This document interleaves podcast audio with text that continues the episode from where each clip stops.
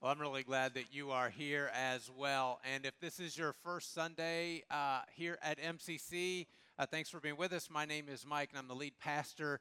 Uh, and if you are watching this online, thanks for joining us there as well. We know uh, that people are in the room who watched us there before they ever came here. And so if that's you, uh, I hope that you will join us in the room here soon. And if that's you this morning, we're really glad that you've joined us here uh, after watching us there. So today we're beginning a series that we're calling Summer Playlist, right? Because music has power, doesn't it? It has the ability to lift our spirits. Sometimes we dance. Sometimes in here we dance. Uh, it helps us focus music has the ability to pull us back into different times in our life. And so I thought I would play a few songs, maybe, you know, a few seconds of a song, see if you can think through when it might where it might take you in your life. So uh, take a listen to this first song.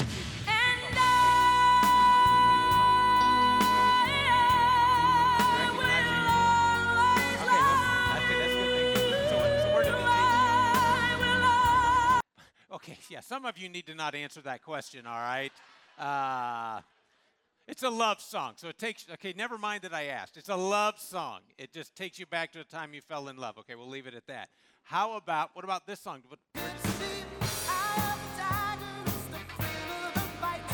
Huh? what are you doing? You're exercising, you're dancing, all right. How about this next one?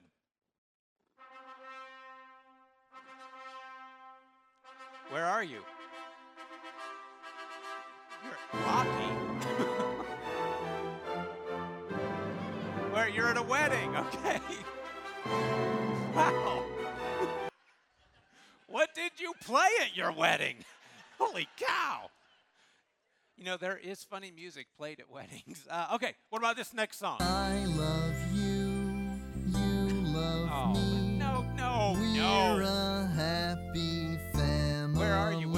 With a great big hug Did you say and a kiss oh, from Okay, me you're playing with, I thought you said a party. Won't you Oh, okay. say Yeah, that's Barney. Right. me There are small too? children around. Okay, how about this song here?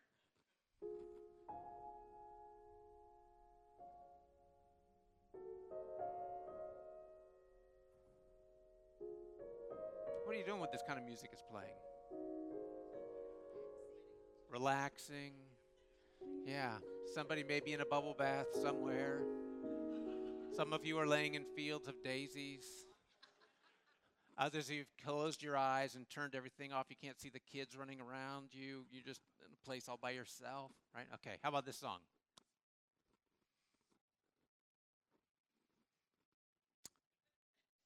There's.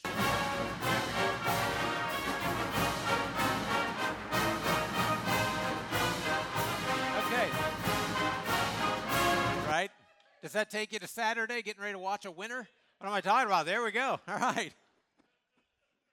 Yeah, that's the stuff. Hey, did you know that the Bible has a playlist?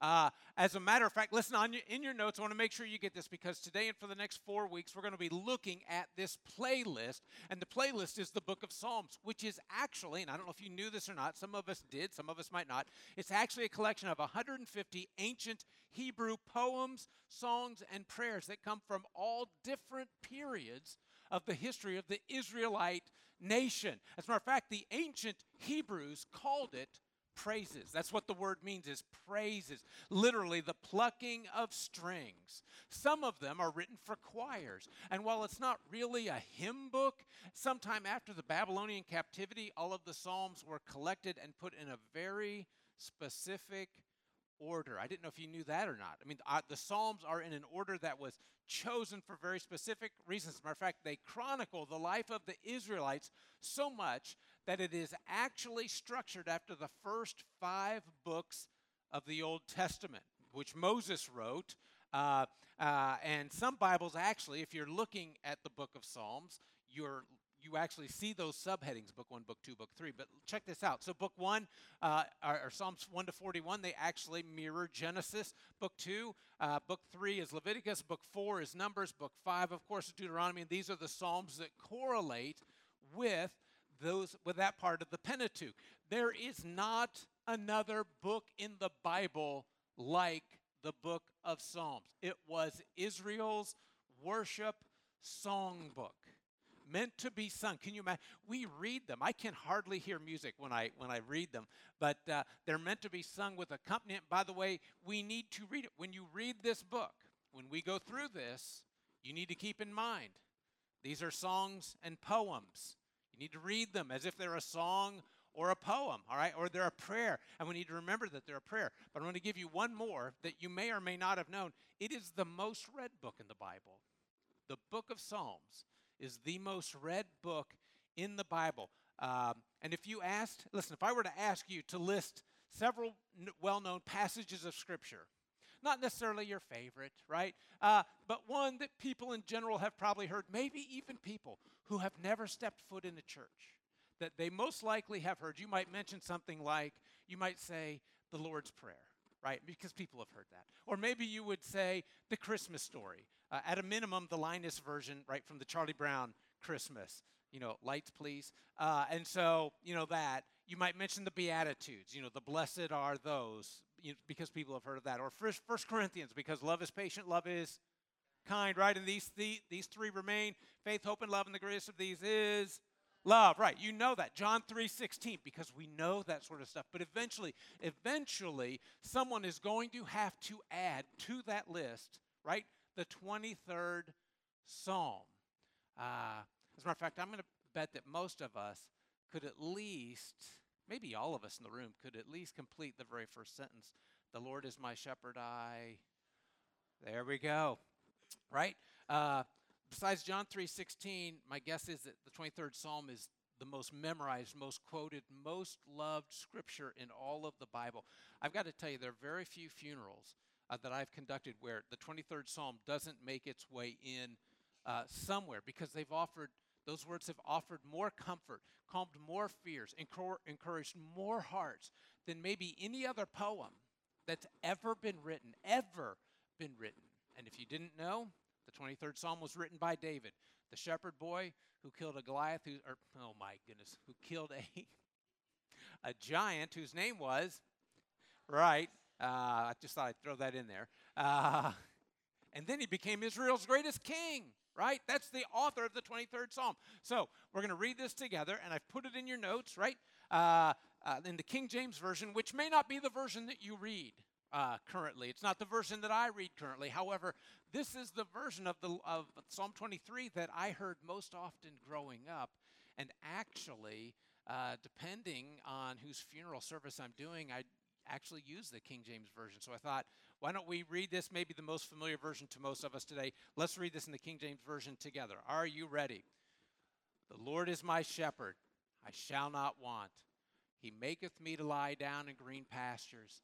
He leadeth me beside the still waters. He restoreth my soul. He leadeth me in paths of righteousness for his name's sake. Yea, though I walk through the valley of the shadow of death, I will fear no evil, for thou art with me. Thy rod and thy staff, they comfort me. Thou preparest a table before me in the presence of my enemies. Thou anointest my head with oil, my cup runneth over.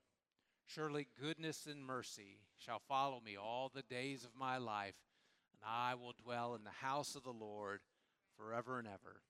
Amen. Listen, I wanted to begin our summer playlist with this psalm because we're, we're going to be taking various psalms throughout this series and i really labored over which one to start with. Did i do i start with psalm 1 because that's the first psalm. Do i start with psalm 90 that was actually the first one written right? Uh, written by moses. Do i where do i start? And i thought you know what? We need to start with the one that we're most familiar with most easily recognized and because it shows us why in my opinion psalm 23 shows us why the book of psalms is the most read book in the Bible. And here's the reason I want, to, want you to catch right up top is the Psalms, when we read through these poems and songs and prayers, they remind us of who God is. When you read through the Psalms, you can't help but be reminded of who He is. And there's something about that to us. As a matter of fact, Psalm 43 2 says, You are God, my stronghold. Look at Psalm 18, verses 1 and 2. I love you, Lord, my strength. The Lord is my rock, my fortress, my deliverer. My God is my rock in whom I take refuge, my shield, the horn of my salvation. He is my stronghold. And in verse 1, King James Version, of course, the Lord is my shepherd. I shall not want. So, on your notes, please write this down as shepherd. I just want to make sure you understand why this is such an important image to us. Because this, as shepherd, God supplies what I need.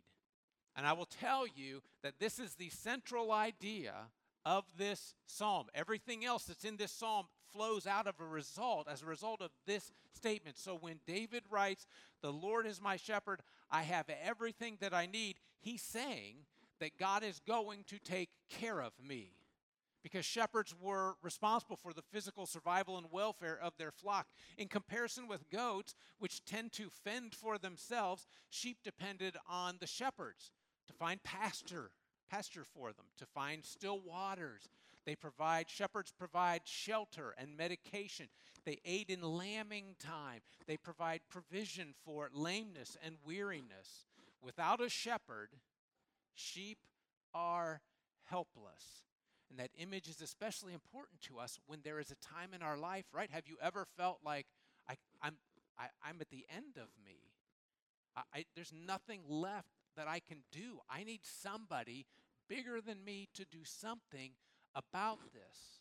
In Isaiah 40, we read, He tends his flock like a shepherd. He gathers the lambs in his arms and carries them close to his heart. He gently leads those that have young. This picture of God as a shepherd is used over 500 times in the Old and New Testament. Psalm 34 tells us that lions may grow weak and hungry, but those who seek the Lord, they lack no good thing. He provides food and shelter, uh, the basic necessities for his sheep. But it gets even more specific. Check out Philippians chapter 4. And my God will meet all of your needs in accordance to the riches of his glory in Christ Jesus. Now, if you're just kind of hearing this or you're kind of questioning this, I want to make sure you understand there's a difference between needs and wants. It doesn't say that God's going to give us all of our wants, right? If God met all of our wants, we would be the biggest spoiled brats in the universe, right? We'd be spoiled and self centered. He's not going to give us everything we want, but He has said to us, I will take care of all of your needs. And so here's what I want to ask you because I'm, I'm going to bet you've experienced this. Someone has said something to you like this, or maybe you've said these words you are not going to believe what just happened. Have you ever had anyone say that to you? And then they follow that up with some ridiculous story that if it wasn't your friend or your family member, someone that you knew and trusted, you wouldn't even believe them, right? A refund check shows up unexpectedly for the exact amount of money that they need and they didn't know where it was coming from. You ever heard one of those stories? I've had friends tell me those stories or how they needed something and someone showed up, someone they didn't even know showed up with it. And listen, sometimes we have gotten to be on the other side of that prayer because we're the ones sometimes who have something that we don't need, but we hear someone else who does have a need. And so we take what we have and we give it to them. And that person has no idea, but that person was praying to a God that maybe they used to believe in as a kid, but life has just kicked it out of them. And they just don't know how they're going to do it. And then you showed up as the answer to that prayer. Listen, God provides for our needs. Here's the second As shepherd, God protects me. It's interesting, before Samuel anointed David as king over Israel, he spent long days and nights uh, watching over the flock of his father. And we know because David says he, he, he tells uh, that he killed a lion at one point, he killed a bear with his bare hands, uh, risking his own life for the sheep he'd been charged to protect. In chapter 46, verse 1, uh, David would write, God is our refuge and strength and ever present help in trouble. A shepherd would carry, by the way, a staff or a rod, a stout, straight stick. Sometimes it would have a knot on the end of it, uh, which would serve as a club. David would become proficient with a sling that allowed the shepherds to protect his sheep against wild animals that were coming at them. And when a day's grazing was done, when night was approaching, the shepherd would gather the sheep together and lead them into a protective fold. And some of these were just crude makeshift circles of brush and sticks and, and rocks, forming a barricade that would be maybe four or five feet high, this safe fortress out in the wilderness that he had been putting together. Others were in caves or hillsides, but the circle would be incomplete broken in one place to form an opening into the fold. And the shepherd would be beside that opening, and as the sheep would go by, he would keep them in in the dangers of the night out, and wolves and robbers could only get to the sheep over the dead body of the shepherd. And God's like that with us. In this life, God protects us. He gives us the protection of His Word. He gives us the guidance of the Holy Spirit, the provision of godly parents, the accountability of godly friends. He's actually even given us fire insurance through His Son. If you think about it, Psalm 56, that may have been funnier to me than it was to you. Psalm 56, 3 says, When I'm afraid, I will trust in you. Psalm 4, 8 says, I will lie down in peace and sleep for you alone, O Lord. Make me dwell in safety. So he provides for us, he protects us. I want to give you one more. It's not going to be your favorite, it's probably not your favorite, uh, but I want to make sure we get this because as shepherd, God also corrects me. Occasionally, the shepherd might tap an unruly lamb on the ear with a shepherd's crook. Have you ever been disciplined? How great was that? right? Uh, at the time, not so much. But look at what Job says in chapter 5. He says, Blessed is the one whom God corrects, so do not despise the discipline of the Almighty. I love this song, Proverbs 3. My son, do not despise the Lord's discipline. Do not resent his rebuke, because the Lord disciplines those he loves. As a father, the son he delights in. The point is that a father only disciplines his own sons, and this is proof that they're his sons or his daughters, right? We may feel like disciplining the neighbor's children and they may feel like disciplining ours from time to time, but we don't. We discipline our own children. And when God disciplines us, it's proof that we belong to Him. And the reason He disciplines us, by the way, book of Hebrews, chapter 12, tells us that it's for our own good in order that we might share in His holiness. God is disciplining us so that we might look like Him and others might see His reflection in our lives. I recently heard Charles Swindoll share this. He said, Lord, I'm willing to receive what you give. And I think this is on your notes. Willing to receive what you give, to lack what you withhold, to relinquish what you take, to suffer what you inflict, to be what you require. And Lord, if others are to be your messengers to me, I'm willing to hear and heed what they have to say. Amen. That's the prayer of the psalm. God, you know what's best for me. I trust you to provide for me. I trust you to protect me. I trust you to discipline me. So the Psalms, this one specifically, the Psalms in general, they have this way of reminding us exactly who God is. And there's a lot of pictures that the Psalms paint. We'll see those throughout the summer. But one of the other reasons that I think the Psalms are so important is that they remind me of who I can be, who I can be. Not necessarily who I am, but who I can be which, by the way, calls for a response. I don't know if you notice there's a blank. If you've been filling in blanks and you're a blank filler inner, you may be getting a little twitchy because there's one up top that we have forgotten, evidently. We didn't forget. I want to make sure you got this. Uh, is that um, God, uh, God is my shepherd. I need this is a response. I need to make God my shepherd. So that blank that you didn't fill in a moment ago uh, is is this one where we say, as God, as my shepherd, God does these things. I want to make sure you get that. That's a decision that you make. Look back at verse, uh, look at some of the passages we've looked at because what we focused on was this word. But look at what word precedes those. You are God, my stronghold. Look at Psalm 18. I love you, Lord, my strength, my rock, my fortress, my deliverer. My God is my rock in whom I take refuge, my shield, my salvation, my stronghold. Look at the first five words of verse 1 again. The Lord is my shepherd, not a shepherd, not the shepherd.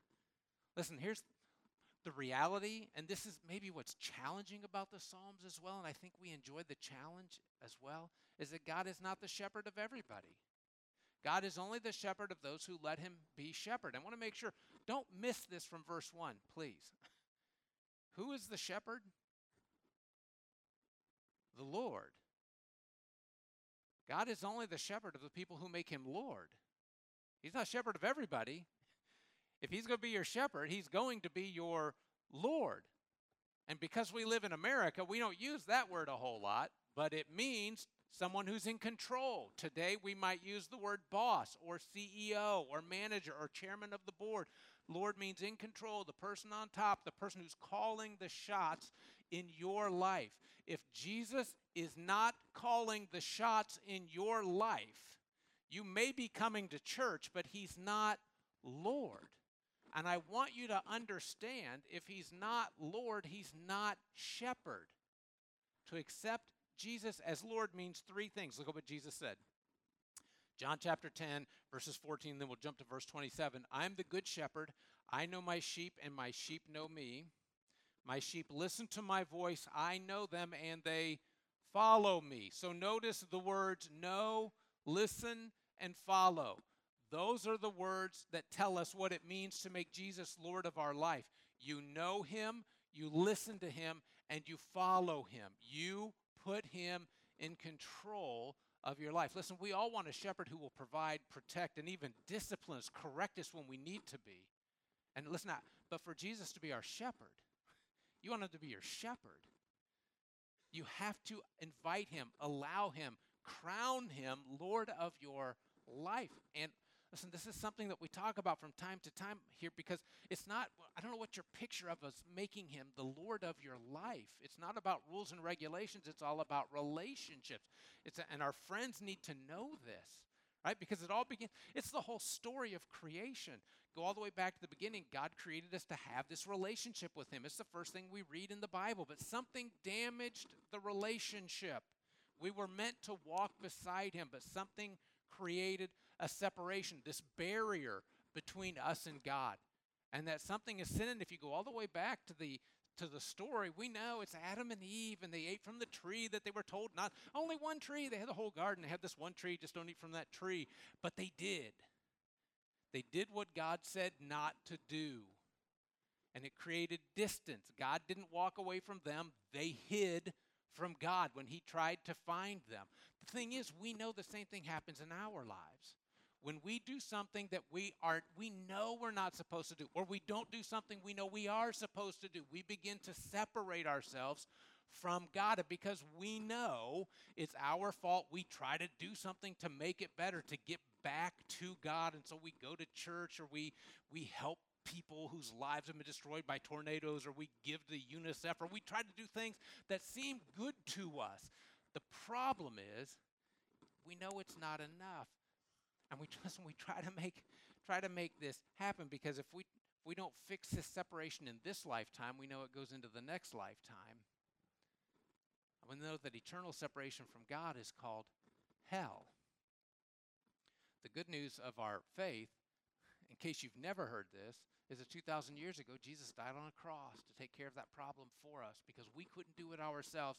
God took care of it for us. And the cross creates a bridge that allows us to get back to God. And the Bible says there's only three things we have to do to be able to make that trip across the bridge. And the first one is you have to believe that this is true. It's as simple as do you believe that Jesus is the Son of God who died for your sins, rose from the grave three days later, and he's calling you to follow him? Do you believe that? That he is now in heaven creating a place for you. And one day, when we leave here, we get to go, this isn't even home. We just live all of our lives here, but we spend eternity there. You believe that about Jesus? And if you do, the second step is to repent, which just means to uh, con- to to uh, to own up. Repent means to do a 180. This is the way you're going, and you know it's the wrong way, so you turn around and come back. And basically, we own our sin and say, "Listen, I'm doing the wrong thing. I need to change the way I'm living my life. I need to change the way I think. I need to change so that I begin to look more like Jesus. The third thing that we need to do, according to Scripture, is to be baptized. This is Peter talking to the crowd on the day of Pentecost in the book of Acts, right? Repent and be baptized uh, for the forgiveness of your sins, and you will receive the gift of the Holy Spirit. That, if you've never heard it, is how you make Jesus your shepherd because you've made him your Lord. And I, listen, for some of us here today, this might be your next step. And I'd love to help you with that. I'm going to be just right here at the end of the service today. If that's your next step and you'd like to talk about that, or what does that mean exactly, or how do you do that, or can I do that today, I will be right down front here today to talk about that. Would love to help you. But as sheep, If you have already made that commitment of your life to Jesus through your baptism, can I encourage you, because this might be your next step, be part of the flock. Your task is to be part of the flock, not look like part of the flock, or hang out with the flock, or once a week sit with the flock. It's about being part of the flock. And there are two things here. The first is this involves your relationship with the other sheep. So you may already belong to Jesus, but you're not connected to a flock. You've been hanging out, but you've not been hanging on. You've been coming to, but you've not been coming as. And if that's you and you're wondering, well, I don't even know what it means to be part of this particular congregation, your next step may be First Step, which is a class that I will teach next Sunday morning during this time in the room right up there. Uh, so I hope that you'll join us. I'll be teaching uh, who we are and, and why we what we believe, and you can ask any question that you want to. The following week, Adam Leopard will be teaching our class that we call Next Step. It'll be at 9:30 in the room right up there, same room, so you'll know right where you're going. And uh, we want you to be part of both classes because he'll be talking about what it means to be part of what God is doing here at MCC. Listen, maybe for you, your next step is about living in community with the sheep around you, getting to know people. Because even though we just said hi in this room, how much did you really get to know people? Do they know your name? Will they remember your face? If you see them in Kroger or at the gas station, do they know your story? Have you shared anything with them? Listen, I don't know if you picked up on it or not, uh, but relationship is important to us. So this month, uh, MCC helps uh, volunteer helping hands. I meet with a group of guys. Uh, there are four of us. And we meet together, we pray together, we study scripture together, we share what's going on in our lives together. And one of the things that we also do together is we're going down to helping hands and serving together. That's the type of relationship where you can grow in your walk with Christ because you're walking with other people. Want to encourage you to be a part of that. On the card in front of you, if you're not part of a group, we'd love to help you be part of a group. That's important for your faith. And if you're already a member here but you're not involved, we want to help you get involved in serving because serving helps your faith to grow. As a matter of fact, we expect all of our members to be serving at one place, doing something that you love doing, right, and that you're probably very good at. Now, the other thing I want to tell you about is that being part of the flock involves your relationship with the shepherd. So every night, the shepherd will take each sheep individually and talk to it and check it for wounds. His desire is to get to know his sheep, warts and all, and for his sheep to get to know him. It's about spending time with Jesus in His Word, reflecting on what He's saying. It's about spending time with Jesus in prayer and sharing what's on your heart for Him your successes, your failures, your hurts, what's been making you smile recently, and listening for what's on his heart for you, how much he loves you, how much he cares for you and wants for you, and when necessary, to correct you. I think this is the most loved psalm because of the imagery of the shepherd. Who doesn't want someone that will care for them like that? Because when someone loves you the way Jesus loves us, it's okay to hear the tough stuff from them. We're willing to hear the tough words when they come from someone who cares about us that much. So Jesus carries this idea into his ministry and he calls himself the Good Shepherd. Look at what he says. He tells us, I'm the Good Shepherd. I know my sheep and my sheep know me. Just as the Father knows me and I know the Father, and I what? I lay down my life for the sheep. That image is so strong to our faith that every week we stop to remember when that happened. Those aren't just words that Jesus said. He actually, literally laid down his life for us.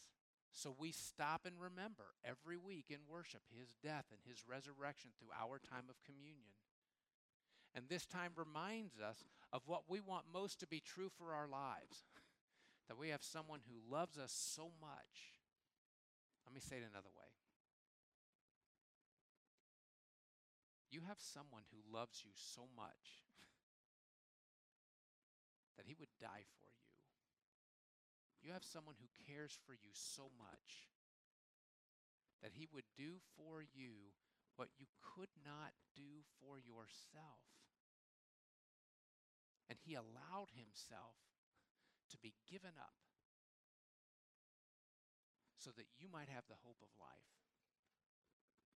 And so we take the bread that reminds us of his broken body, and we take the juice that reminds us of his blood that was shed on the cross, and we say to him again every time we do this, You are my Lord, you are my shepherd. Thank you. Thank you for loving me so much and taking care of my needs and protecting me and giving your life for mine. Let's go to Him. God, thank you for this moment where this thing that we talk about, this 23rd Psalm that, that so many people find comfort in, especially at a time of loss when they've lost somebody they love greatly or, or someone that they will miss terribly. And, and, and they turn to these words. And part of, part of why we find this so comforting is your, your word tells us even when we walk through the valley of the shadow of death, we don't fear evil because you're with us. And so, Father, thank you for that. Jesus, we, we thank you for allowing yourself to be the sacrifice in our place, to pay the, the penalty for our sins. Thank you for loving us so much that you would lay down your life for us. And we come to you now, remembering that you're the good shepherd who lays down his life for his sheep, which tells us also because you are our shepherd that you are our Lord. So we bow our heads to you now and say thank you and recommit ourselves to you. And we pray this through your son, Jesus.